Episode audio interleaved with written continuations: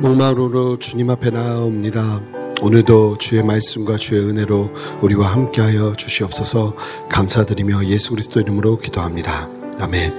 할렐루야 좋은 아침입니다. 오늘부터 장마가 시작된다고 하는데 어, 비를 뚫고 또 주님 사랑하는 마음으로 이 자리에 오신 모든 성도님들을 주님의 이름으로 환영합니다. 우리 함께 말씀을 나눌 텐데요. 요한계시록 13장 11절부터 18절까지의 말씀입니다. 미혹하는 자를 경계하라 라는 제목으로 말씀을 나눌 텐데 제가 한 절 읽고 성도님들이 한 절 읽으시면서 함께 본문을 교독하도록 하겠습니다. 내가 봄에 또 다른 짐승이 땅에서 올라오니 어린 양같이 두 뿔이 있고 용처럼 말을 하더라. 그가 먼저 나온 짐승의 모든 권세를 그 앞에서 행하고 땅과 땅에 사는 자들을 처음 짐승에게 경배하게 하니 곧 죽게 되었던 상처가 나은지라. 나은 자니라 큰 이적을 행하되 심지어 사람들 앞에서 불이 하늘로부터 땅에 내려오게 하고 짐승 앞에서 받은 바 이적을 행함으로 땅에 거하는 자들을 미혹하며 땅에 거하는 자들에게 이르기를 칼에 상하였다가 살아난 짐승을 위하여 우상을 만들라 하더라. 그가 권세를 받아 그 짐승의 우상에게 생기를 주어 그 짐승의 우상으로 말하게 하고 또 짐승의 우상에게 경배하지 아니하는 자는 몇이든지 다 죽이게 하더라. 그가 모든 자, 곧 작은 자나 큰 자나 부자나 가난한 자나 자유인이나 종들 에게 그 오른손이나 이마에 표를 받게 하고 누구든지 이 표를 가진 자 외에는 매매를 못하게 하니 이 표는 곧 짐승의 이름이니라. 이름이나 그 이름의 수라. 지혜가 여기 있으니 총명한 자는 그 짐승의 수를 세어보라. 그것은 사람의 수니 그의 수는 666이니라. 아멘. 요한계시록 13장은 두 짐승들에 대한 설명을 해주고 있습니다.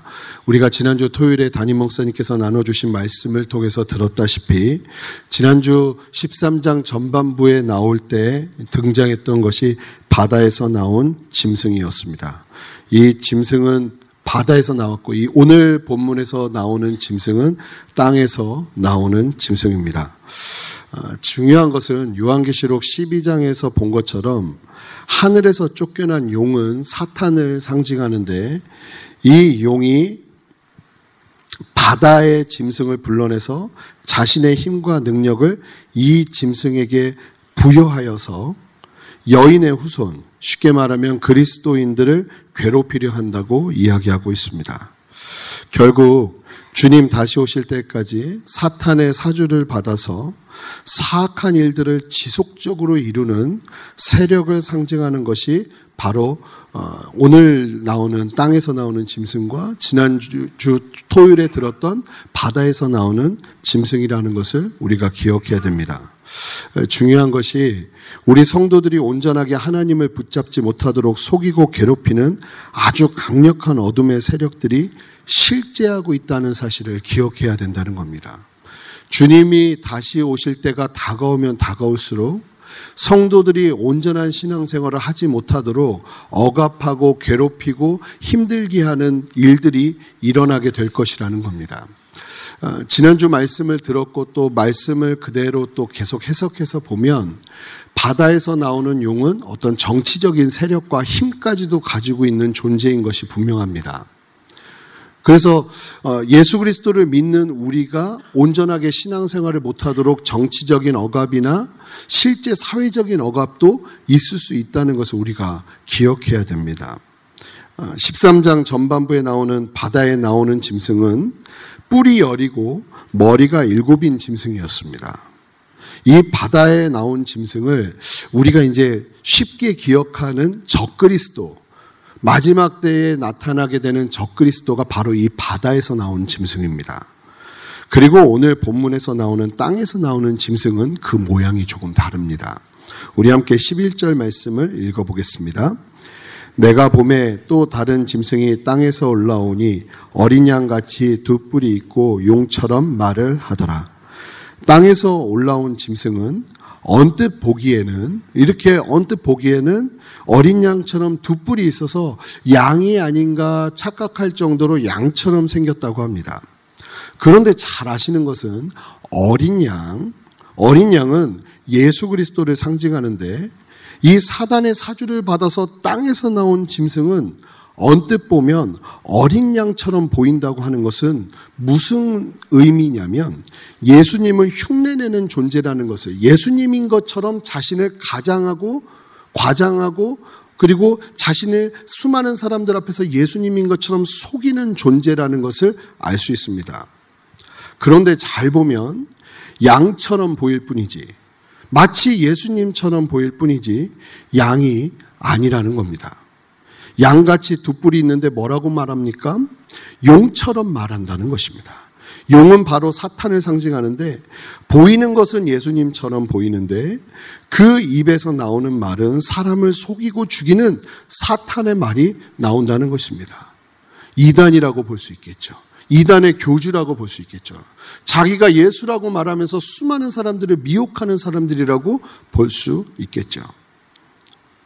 13장 전반부에 나온 바다에 나온 용은 바다에서 나온 짐승은 세상 권세를 가지고 교회를 밖에서 핍박하는 국가나 정치 체제로 보이는데 잘 보니까 이 땅에서 올라온 짐승은 양처럼 예수님처럼 행세하면서 용처럼 속이는 말을 하고 죽이는 말들을 하는 쉽게 말하면 교회와 성도들을 공격하는 내적인 공격을 하며 타락시키는 거짓 선지자와 같은 존재임을 알 수 있습니다.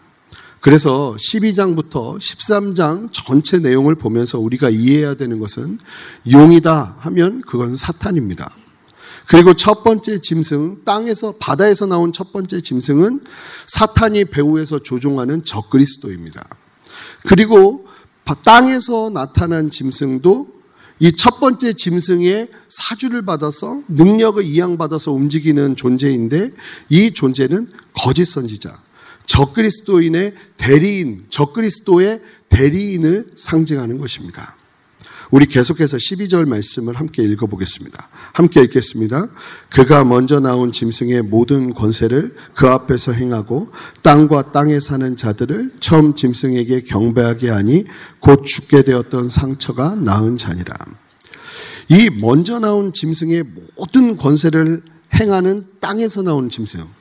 적그리스도가 행했던 모든 권세를 똑같이 행하는 이 땅에서 나온 짐승은 잘 아시는 것처럼 바다에서 나오는 짐승, 적그리스도라고 불렸던 그 짐승은 누구에게부터 힘과 권세를 이양받았냐면 용으로부터 힘과 권세를 이양받았습니다.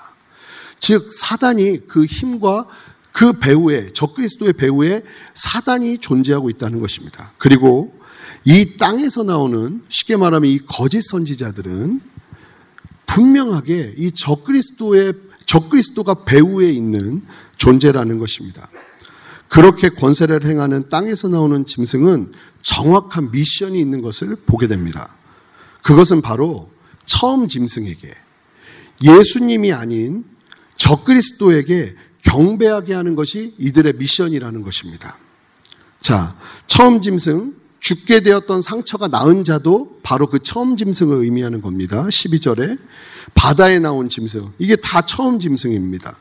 이 적그리스도로 상징되는 이 처음 짐승에게 경배하도록 하기 위함이다.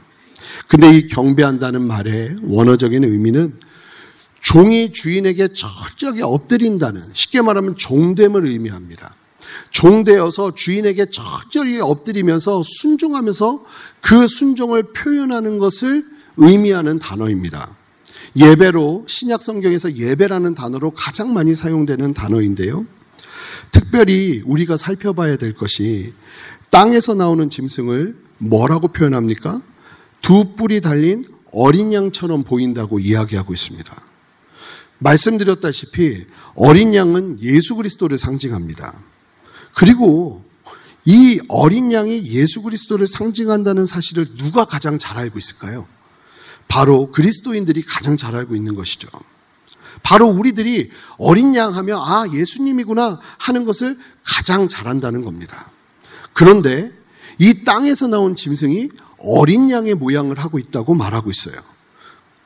어린 양의 모양을 하고 첫째 짐승에게 경배하게 하는 이 땅에서 나온 짐승. 그렇다면 이 땅에서 나온 짐승이 속이려고 하는 정확한 타겟이 누구인지 우리는 알 수 있는 겁니다. 그 타겟이 누구입니까? 어린 양의 존재를 아는 그리스도인들이라는 것입니다.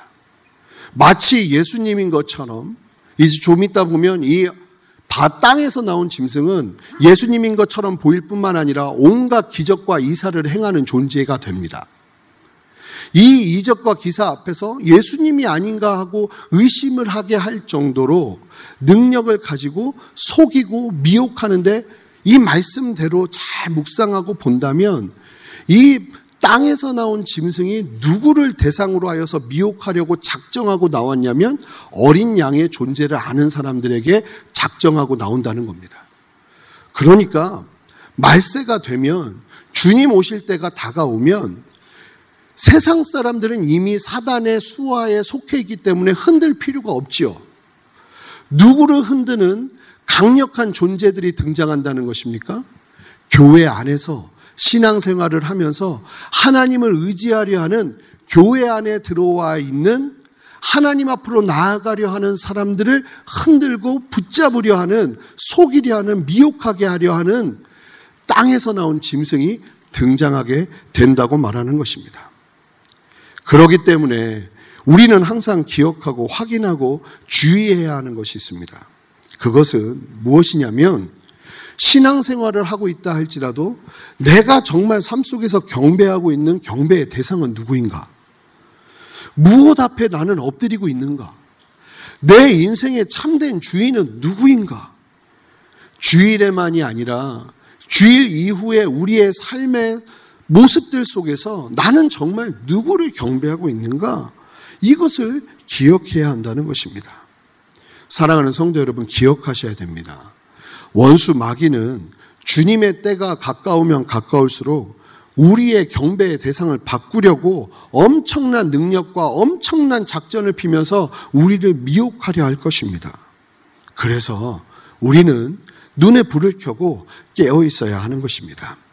여기 계신 모든 분들이 하나님 앞에서 깨어 있으면서 하나님만을 경배하며 서시는 은혜 누리시기를 주님의 이름으로 축복합니다. 우리 함께 13절 말씀을 계속 읽어보겠습니다. 함께 읽겠습니다. 큰 이적을 행하되 심지어 사람들 앞에서 불이 하늘로부터 땅에 내려오게 하고 땅에서 나온 짐승은 권세를 세상 가운데 나타내는데 13절 앞, 13절에 뭐라고 말합니까? 사람들 앞에서. 사람들 앞에서. 모두가 보는 앞에서 이적을 행하는데 그 이적이 얼마나 큰 이적인지 불이 하늘에서 땅으로 떨어지게 한답니다. 자, 이것 하면 생각나는 선지자가 있죠. 누군가요? 바로 엘리야입니다. 엘리야에게 불로 역사하셨던 것처럼 하늘에서 불이 떨어지게 할 정도면 야, 이거는 마치 하나님이 아닌가. 예수님이 아닌가라는 생각이 들게 할 정도로 엄청난 능력을 실제로 사람들에게 보여주는 존재가 바로 이 땅에서 나온 짐승, 거짓 선지자들이라는 것입니다. 이 놀라운 기원은 이 힘은 어디서 나오는가? 우리 14절 말씀 읽어보겠습니다. 함께 읽겠습니다. 짐승 앞에서 받은 바 이적을 행함으로 땅에 거하는 자들을 미혹하며 땅에 거하는 자들에게 이르기를 칼에 상하였다가 살아난 짐승을 위하여 우상을 만들라 하더라. 뭐라고 말합니까? 이 능력은 바다에서 나온 짐승에게 받은 능력이라는 겁니다. 바다에서 나온 짐승은 사탄에게 능력을 받았죠. 결국은 원수 마귀 사탄이 이 모든 배후에 있다는 것입니다. 결국 거짓 선지자를 상징하는 땅에서 나온 짐승의 이적의 실제적인 힘의 근원은 사탄임을 말해주고 있는 것입니다. 사탄의 권세는 현상적인 이적을 행할 수 있을 정도의 힘을 갖고 있다는 것을 우리는 이것을 통해서 알 수 있죠. 마치 하늘에서 불이 땅으로 떨어지게 하는 것까지 사람들에게 보일 수 있을 정도로 사탄은 실제적인 이적을 행할 수 있는 어떤 힘과 권세를 가지고 있는 것임은 분명합니다. 이와 같은 이적을 통해서 하고자 하는 목적이 분명히 있음을 보여주는데 첫 번째는 뭐라고 말하냐면 땅에 거하는 자들을 이런 이적을 통해서 미혹하게 하려 하는 것이 이 거짓 선지자, 땅에서 나온 짐승의 첫 번째 목표고 두 번째 목표는 칼에 상하였다가 살아난 짐승. 이 짐승은 13장 상, 전반부에서 설명되고 있는데 바로 바다에서 나온 짐승을 의미합니다. 적그리스도. 이 짐승을 위한 우상을 만들게 한다는 겁니다. 우상은 무엇입니까? 하나님을 대신해서 섬기는 것입니다. 땅에 거하는 자들을 미혹하고 그리고 적그리스도를 하나님처럼 섬기게 하기 위해서 이러한 기적과 이사를 행한다는 것입니다. 계속해서 본문을 보겠습니다. 우리 15절 말씀입니다. 읽겠습니다. 그가 권세를 받아 그 짐승의 우상에 생기를 주어 그 짐승의 우상을 말하게 하고 또 짐승의 우상에게 경배하지 아니하는 자는 몇이든지 다 죽이게 하더라. 사탄에게 권세를 받아서 심지어는 뭐라고 말하냐면 바다에서 나온 짐승의 우상이 말을 하게 한답니다. 우상에게는 말할 능력이나 뭐 말할 그런 가능성이 없죠. 그런데 뭐라고 말하냐면 생기를 부어넣는, 불어넣는 됩니다. 자, 그러니까 하나님이 하는 것과 비슷한 모습으로 똑같은 모습처럼 보이는 모습으로 행한다는 것이죠. 수많은 사람들이 이런 이적에 크게 흔들리게 될 것이고 중요한 것은 여기서 흔들리지 않을 사람들이 있습니다. 이 사람들이 만약에 경배하지 않으면 죽인다는 겁니다. 이 말씀은 예수 그리스도의 재림이 임박할수록 전 세계에 거짓 선지자들이 일어나 많은 사람들을 미혹하는 일들이 일어날 것이고 이 땅의 정부와 정치 세력이 사단의 도구가 되어서 교회와 성도들을 더욱 탄압하게 될 가능성이 아주 높다는 것을 말씀해 주고 있는 겁니다. 여러분, 그래서 이 세상의 정부와 이 세상의 사회와 세상의 어떠함은 분명한 것은 주님의 때가 다가오면 다가올수록 더 사단적으로 어둡게 변해갈 가능성이 높습니다. 잘 보시면 지금 점점 세계관이 포스트 모더니즘의 영향으로 절대 진리를 말하는 것을 불편하게 만들고 있습니다. 불편하게 만드는 정도가 아니라 예수님만 믿으면 구원받고 오직 구원의 길은 예수 그리스도 한 분이라고 말하는 것 자체를 못하게 하려고 하는 정치적인 억압이 미국에서는 실제적으로 일어나고 있는 갈등이고 제가 볼 때에도 얼마가 지나지 않으면 오늘날 우리 사회에서도 일어날 수 있는 충분한 가능성이 있는 일들이라는 생각이 되는데 그런 것들을 보면서 다시 한번 느끼게 되는 것이죠. 아, 주님 다시 오실 날이 정말 얼마 남지 않았구나. 점점 세상은 이와 같이 예수 그리스도를 믿는 것 자체, 아니, 예수님이 한 분이라는 걸 말하는 것이 문제가 될 수 있는 세상이 오리라는 것을 누가 알았겠습니까? 그런데 세계관과 세상 사람들의 생각들이 이 구원의 길이 부처에게도 있을 수 있고 알라에게도 있을 수 있고 천지신명에게도 있을 수 있고 올라가는 길은 다르지만 결국에 만나는 종착점은 같다는 종교 다원주의가 전 세계를 휩쓸 줄 누가 알았겠습니까? 그런데 주님이 말씀하신 이 요한계시록의 말씀과 같은 세상이 점점 우리의 눈앞에 다가오고 있다는 것입니다. 사랑하는 성도 여러분, 이 요한계시록은 저도 새벽 말씀에 아, 이 요한계시록을 보는 건 너무 좀 무겁지 않을까? 아니더라고요. 요한계시록의 말씀을 묵상하면 묵상할수록 이거는 성도님들이 주기적으로 묵상하면서 시대를 분별할 수 있는 눈을 가져야 되는 말씀이 바로 이 요한계시록이구나 하는 생각이 드는 거예요. 계속되는 말씀을 보면 재림의 때가 다가오면 더 큰 어려움들이 구체적으로 성도들에게 있을 것이라고 이야기하는데 16절, 17절, 18절 말씀을 읽어보겠습니다. 읽겠습니다. 그가 모든 자, 곧 작은 자나 큰 자나 부자나 가난한 자나 자유인이나 종들에게 그 오른손이나 이마에 표를 받게 하고 누구든지 이 표를 가진 자 외에는 매매를 못하게 하니 이 표는 곧 짐승의 이름이나 그 이름의 수라. 지혜가 여기 있으니 총명한 자는 그 짐승의 수를 세어보라. 그것은 사람의 수니 그의 수는 666이니라. 666. 우리가 너무나 잘 아는 이야기죠. 자, 보면 이 원수 마귀 세력이 그 오른손이나 이마에 표를 받게 한다고 합니다. 로마 시대 노예들에게 주인이 표시하는 모습을 그대로 도용하는 겁니다. 쉽게 말하면 종 삼는 겁니다. 이마는 인격을 표현하고 오른손은 힘과 능력을 상징합니다. 인격과 능력이 사탄의 수하에 있게 될 것임을 이야기하는 것입니다. 17절에 보니까 표를 받지 않으면 매매 행위를 못하게 한답니다. 쉽게 말하면 사단 앞에 엎드리지 않으면 먹고 사는 게 어려워지는 시대까지 일어날 수 있고 나타날 수 있다는 것입니다. 실제로 그런 일들이 시대적으로 국가적으로 있어 왔죠. 그리고 666은 사탄이 자신의 추종자들을 인치는 행위를 하는 666은 그 숫자가 666이라는 것은 뭐 여러 가지 의미가 있는데 히브리어 숫자가 히브리어에는 숫자가 없기 때문에 히브리어의 자음을 숫자로 사용해서 이거를 게마트리아라고 하는데 이 자음을 숫자화해서 표현하는 것이라고 하는데 그렇게 666을 히브리어 자음으로 표현하고 나면 네로 카이사르라는 네로 시저 그 네로 왕 황제를 상징하는 표현으로 이해될 수 있습니다. 그러니까 이 네로도 그러한 존재 중에 하나다라는 것을 이야기하는데 네로라는 이야기가 문서에 적혀 있으면 위험해지잖아요. 그래서 요한계시록은 암구어 같은 책이라는 말씀을 드렸죠.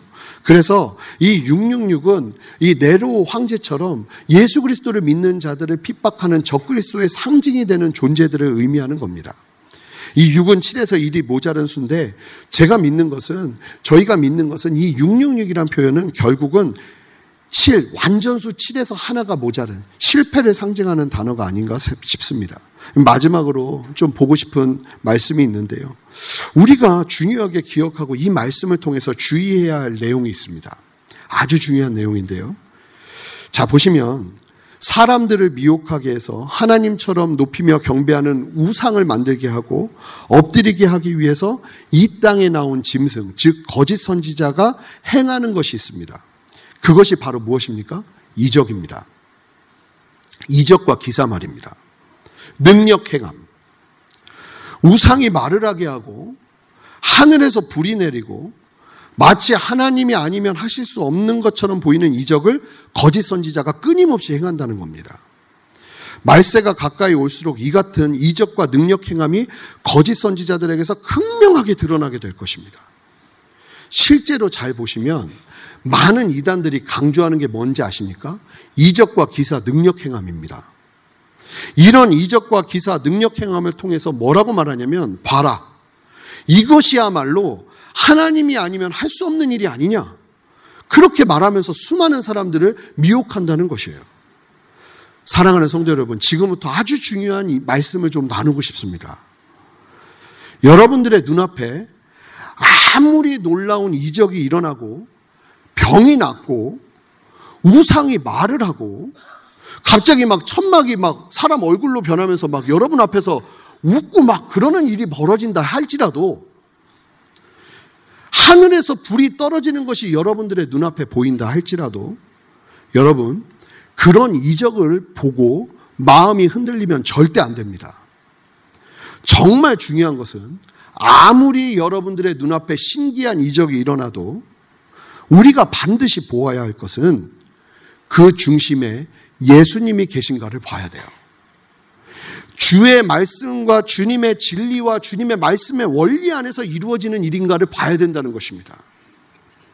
양처럼 보이고 양처럼 행하고 예수님처럼 보이고 예수님처럼 능력을 보인다 할지라도 정작 그 중심을 보니까 예수님과 상관없고 그 중심에는 용의 말, 원수 마귀의 말, 철저하게 인본주의적이고 세상적이고 자기중심적인 이야기들이 나오는 곳이라면 여러분들 미혹되면 안 된다는 거예요.